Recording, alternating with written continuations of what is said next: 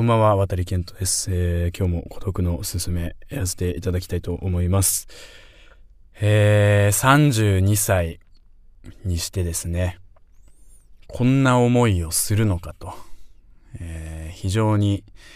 えー、私はショックを受けております。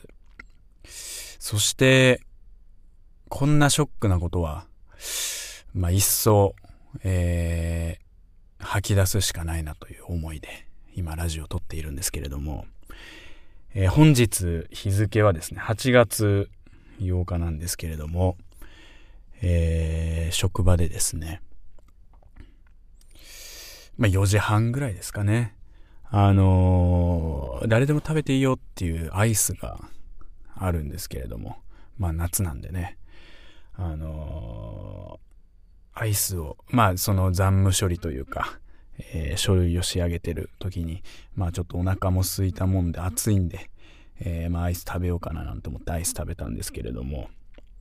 まあちっちゃい、なんていうんですか、ヨーロピアンなんちゃらみたいなあのコーンが、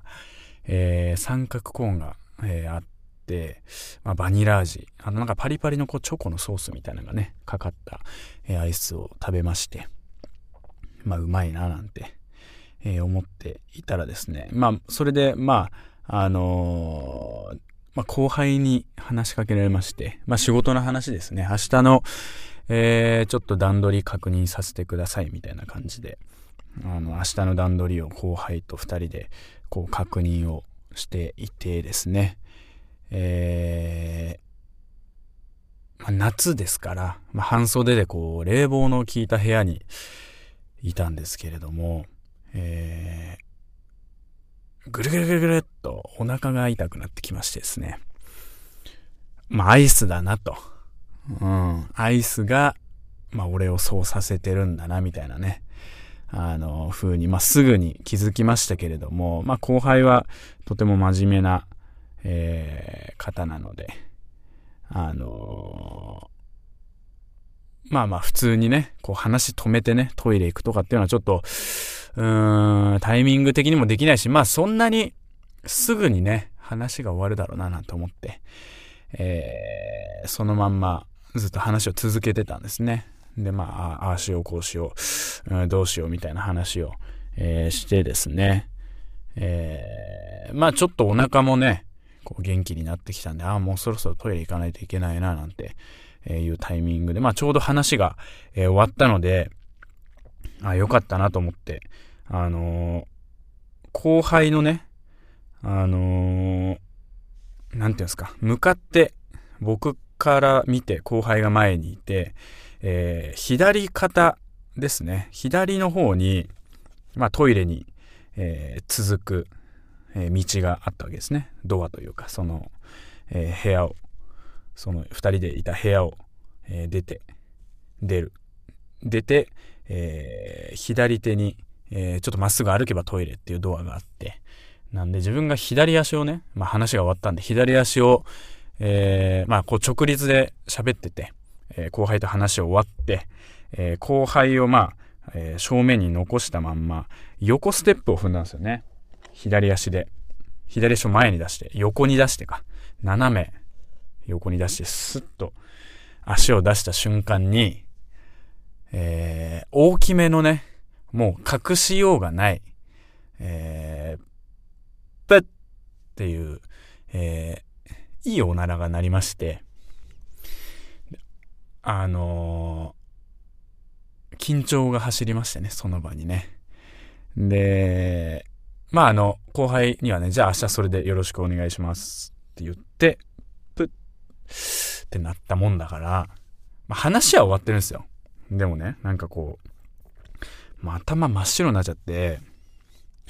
僕はもうそのまま歩みを止めずに、えー、廊下に出てしまいまして、えー、おならと後輩を残したままですね、えー、何も言わずに立ち去っちゃったんですよね。で、恥ずかしいなと思って、そうそう。恥ずかしいが過ぎるぜと思って、あの、別に今電話しなくてもいいのに、あの、ちょっと僕福祉施設で働いてるんですけども、あの利用者さんのね、その保護者の方に、あの、お母さんにちょっと電話をしようと思って、まあ、今日の、え、様子をちょっと伝えるっていうね、え、意味で、で、電話をして、えそう、恥ずかしさにこう、もだえ苦しみながらですね、まあ普通にこう、利用者さんの今日こんな様子でしたよって、元気そうでしたよ、食欲もありましたよ、みたいな話をまあお母さんに、え、伝える横をですね、まあ外に出たんですよ、もう恥ずかしすぎてトイレに行かずに、もうそのまんまちょっと迂回して、建物の外に出て、で、そんな電話をしてたら、まあ後輩もちょっとこう、外、え、出る予定があったみたいで、その電話をしてる横でね、えー、通り過ぎて、えー、まあ、目も合わないですよ。もうめちゃめちゃさっき、おならと残してっちゃったから、おならと後輩残しで、えー、出てきちゃったんでね、あの、気まずさがビンビンに伝わってきまして、特に目も合わずに、えー、その場が終わりまして、もう電話で話してるけどね、もう電話の内容はもう9割ぐらい、あの覚えてないですね。うん。良くないけど。仕事、社会人として良くないけどね。うん。で、結局ね、あの、触れられずじまいだったんですよ。それでちょっともう定時になって、えー、もう後輩は先に上がっていなかった。もうその後俺トイレ、あの、行ったんですよ。結局、その電話終わって、あの、もうなんか、あの、職員室というか、そう、職員室で一生の空間になりたくなさすぎて、トイレにね、多分15分ぐらいこもってたのかな。15分、20分ぐらいこもって、そしたらもう定時を迎えて後輩はね、いなくなってたんですよ。ああ、おならのこと、今笑ってんのかなとか、うん。そんな思いに駆られましてですね。な、何が、まあ、結局もうしちゃったことはもうしょうがないんで、何がいけなかったのかなと思って帰り道にね、もう本当に恥ずかしすぎて、そのトイレで、あの、15分20分こもってる時も、えーってもう言いたいぐらい恥ずかしい。わかる？その恥ずかしすぎて、規制上げたくなる時あるじゃないですか。もう、この恥ずかしさをどこにぶつけていいかわからないみたいな。えーって叫びたかったんだけど、まあさすが職場のトイレなんで叫べなくて、あの、ってい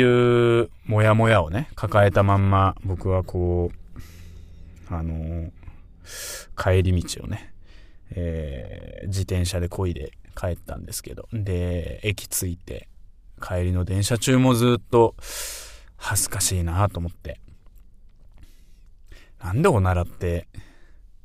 足踏み出したとかそういうタイミングとかで出るんだろうね。でも本当にもう我慢できないやつだよね、それってね。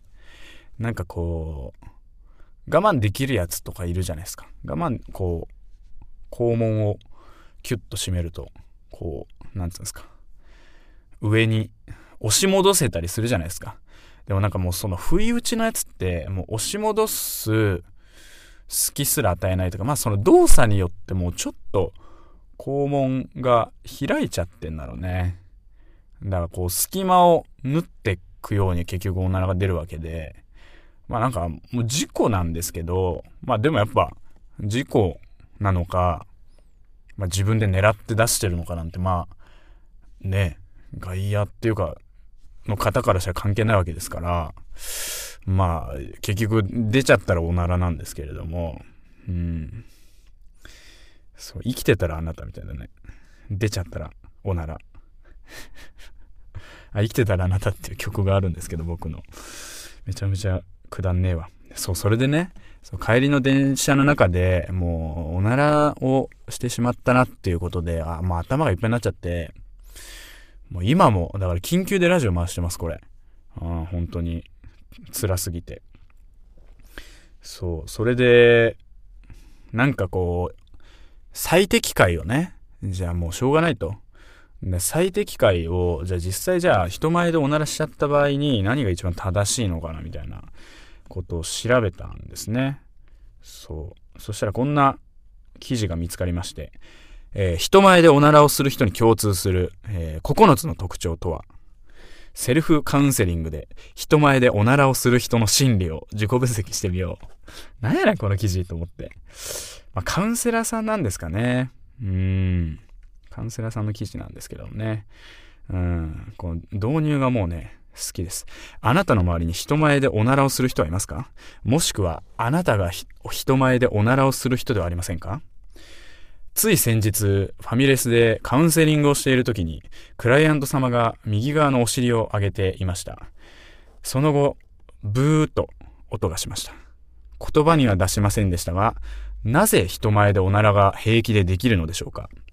そこで今回は人前でおならをする人について書かせていただきたいと思います。いい導入ですね。えー、自分が人前でおならをする人だったり、周りに人前でおならをする人がいたりする場合は、セルフカウンセリングしながら読み進めてください。ということですね。えー、おならをする人に共通する9つの特徴。だからこれはどちらかというとなんかこう、することを気にしない人みたいなノリだよね。なんか出ちゃったからどうとかそういうことじゃなくて。そうで、目次。えー、まあ、全部読まないですよ。はい。人前でおならをする人の特徴。1、えー、羞恥心が低い。えー、2、出るものは仕方ない。えー、3、サービス精神旺盛。4、食べ過ぎ。えー、5、出るものは出す。えー、6、病気。いや、だからね、これ 読んでて思ったの。あのね、おならしたて、人前でおならしたてにこの記事は結構ね、ボディーブローのようにね、来るんですよ。うん、決して僕は人前でおならをしたい人ではないんですけど、だからどちらかというとこのカウンセリングというか、この記事の対象からは若干ずれるんですけど、なんかね、特徴その1からその9って言われたらなんかボディーブローのように、あのー、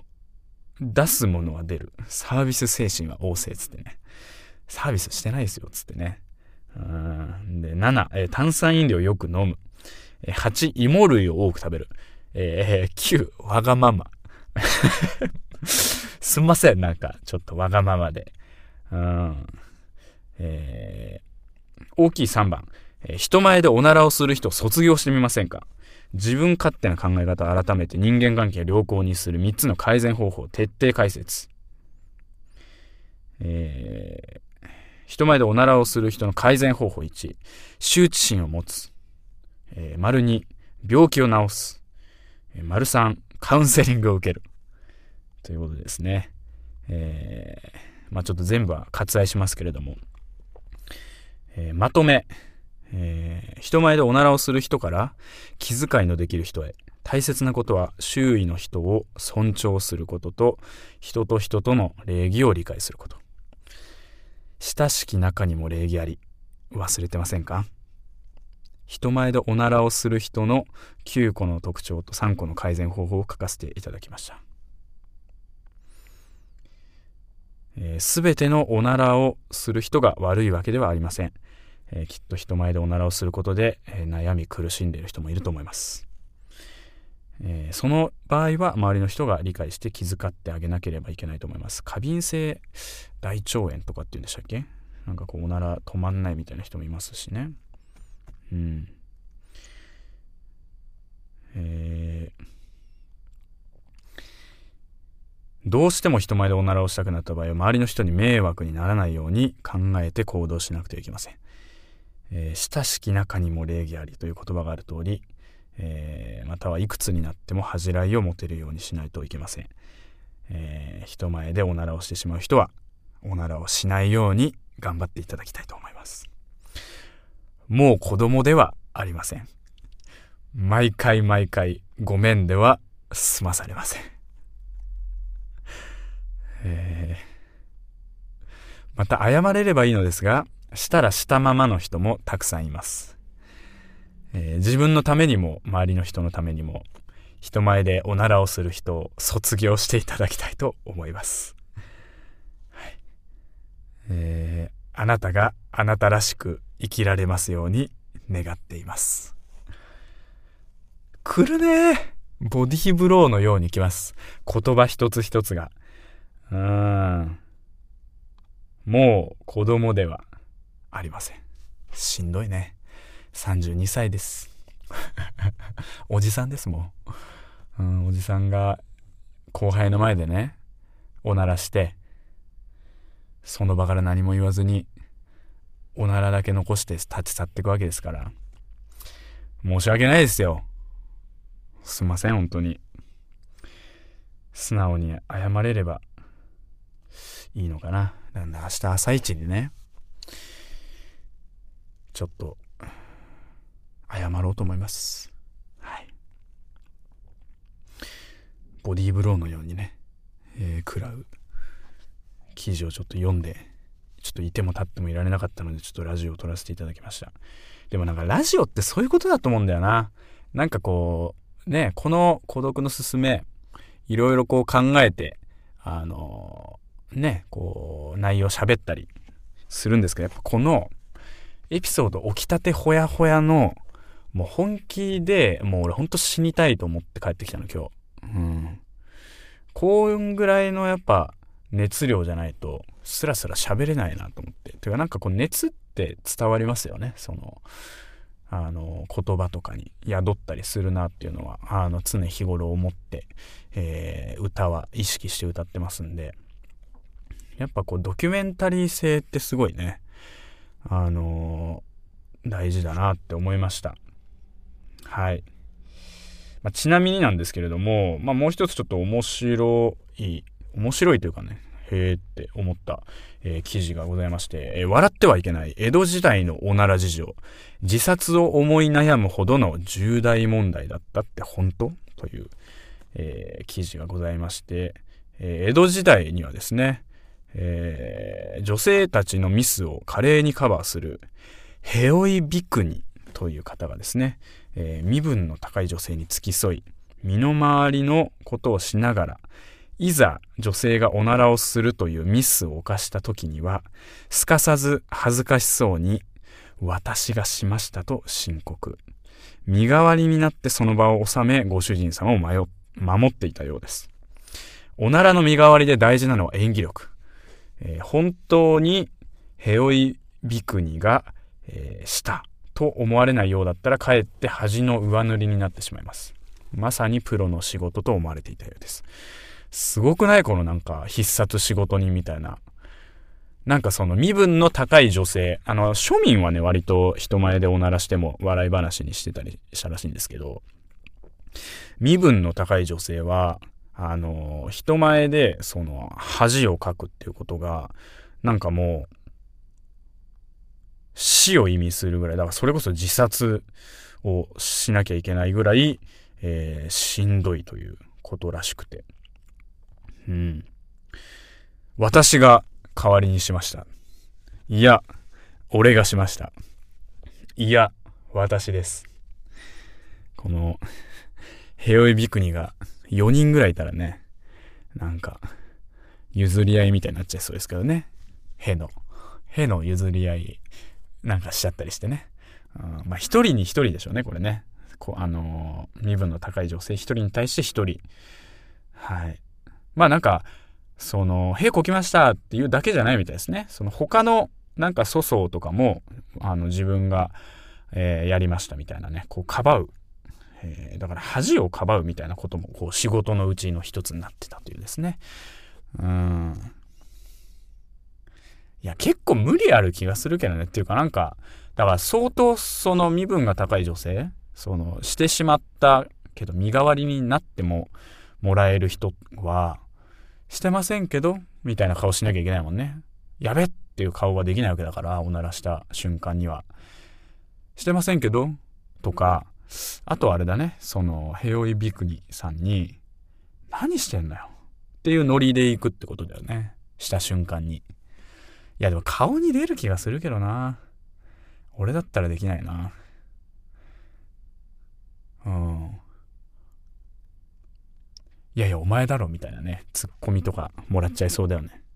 ブーってして、その、私です。神々の遊びみたいな、私だ。っていう方が現れて、いやいや、お前だろ、みたいなツッコミとか受けてね、ちゃんちゃんみたいになりそうだけどね。はい。というわけでですね、えー、恥さらしという曲を僕は去年解明した時にね、リリースをしたんですけれども、えー、まあその一節の中にですね、えー、生きて恥をかいてゆけ、えー、あなたを進んでゆけ、あなたの恥をかいてゆけというですね、えー、前向きな、え、メッセージを込めた、えピアノバラード調の曲があるんですけれども、えまあ、解明した当時ですねやっぱありのままをこうさらけ出す、えことが、え自分にしかできない表現自分が、まあ、やるべき表現なのかなと思いまして、えまあ、そんな風に歌わせていただいたんですけれども、えまさにですね、え恥さらしということで、え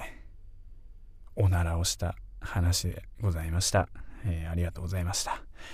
えー、ちょっと不定期更新になりつつありますけれどもですね、まあ、こんなくだらない話から、えー、なんか悩みとかもね、あのー、まあなんか思ったこととかも発信できたらいいなと思っております、このラジオ。えー、まあ感想だったりとか、なんかお悩み相談とかでもね、なんかあれば、あの、送っていただければ、あの、まあそれについてお話ししたりすることもできるのかななんて思うので、あの、ぜひぜひなんか気軽にこのチャンネルというか、このポッドキャストに対して、えー、思うことだったりとかですね、いろいろ送っていただけたら、えー、嬉しいななんて思いますので、えー、引き続き今後ともよろしくお願いします。最後までご視聴ありがとうございました。えー、また次回のポッドキャストで、渡り健人でした。本日もご視聴いただきありがとうございました。このポッドキャストの感想質問等は渡健人のメールアドレスもしくは各 SNS Twitter や Instagram などの DM で募集をしています。気軽にご感想いただければと思います、えー、また次のポッドキャストでお会いしましょう。ご視聴ありがとうございました。渡健人でした。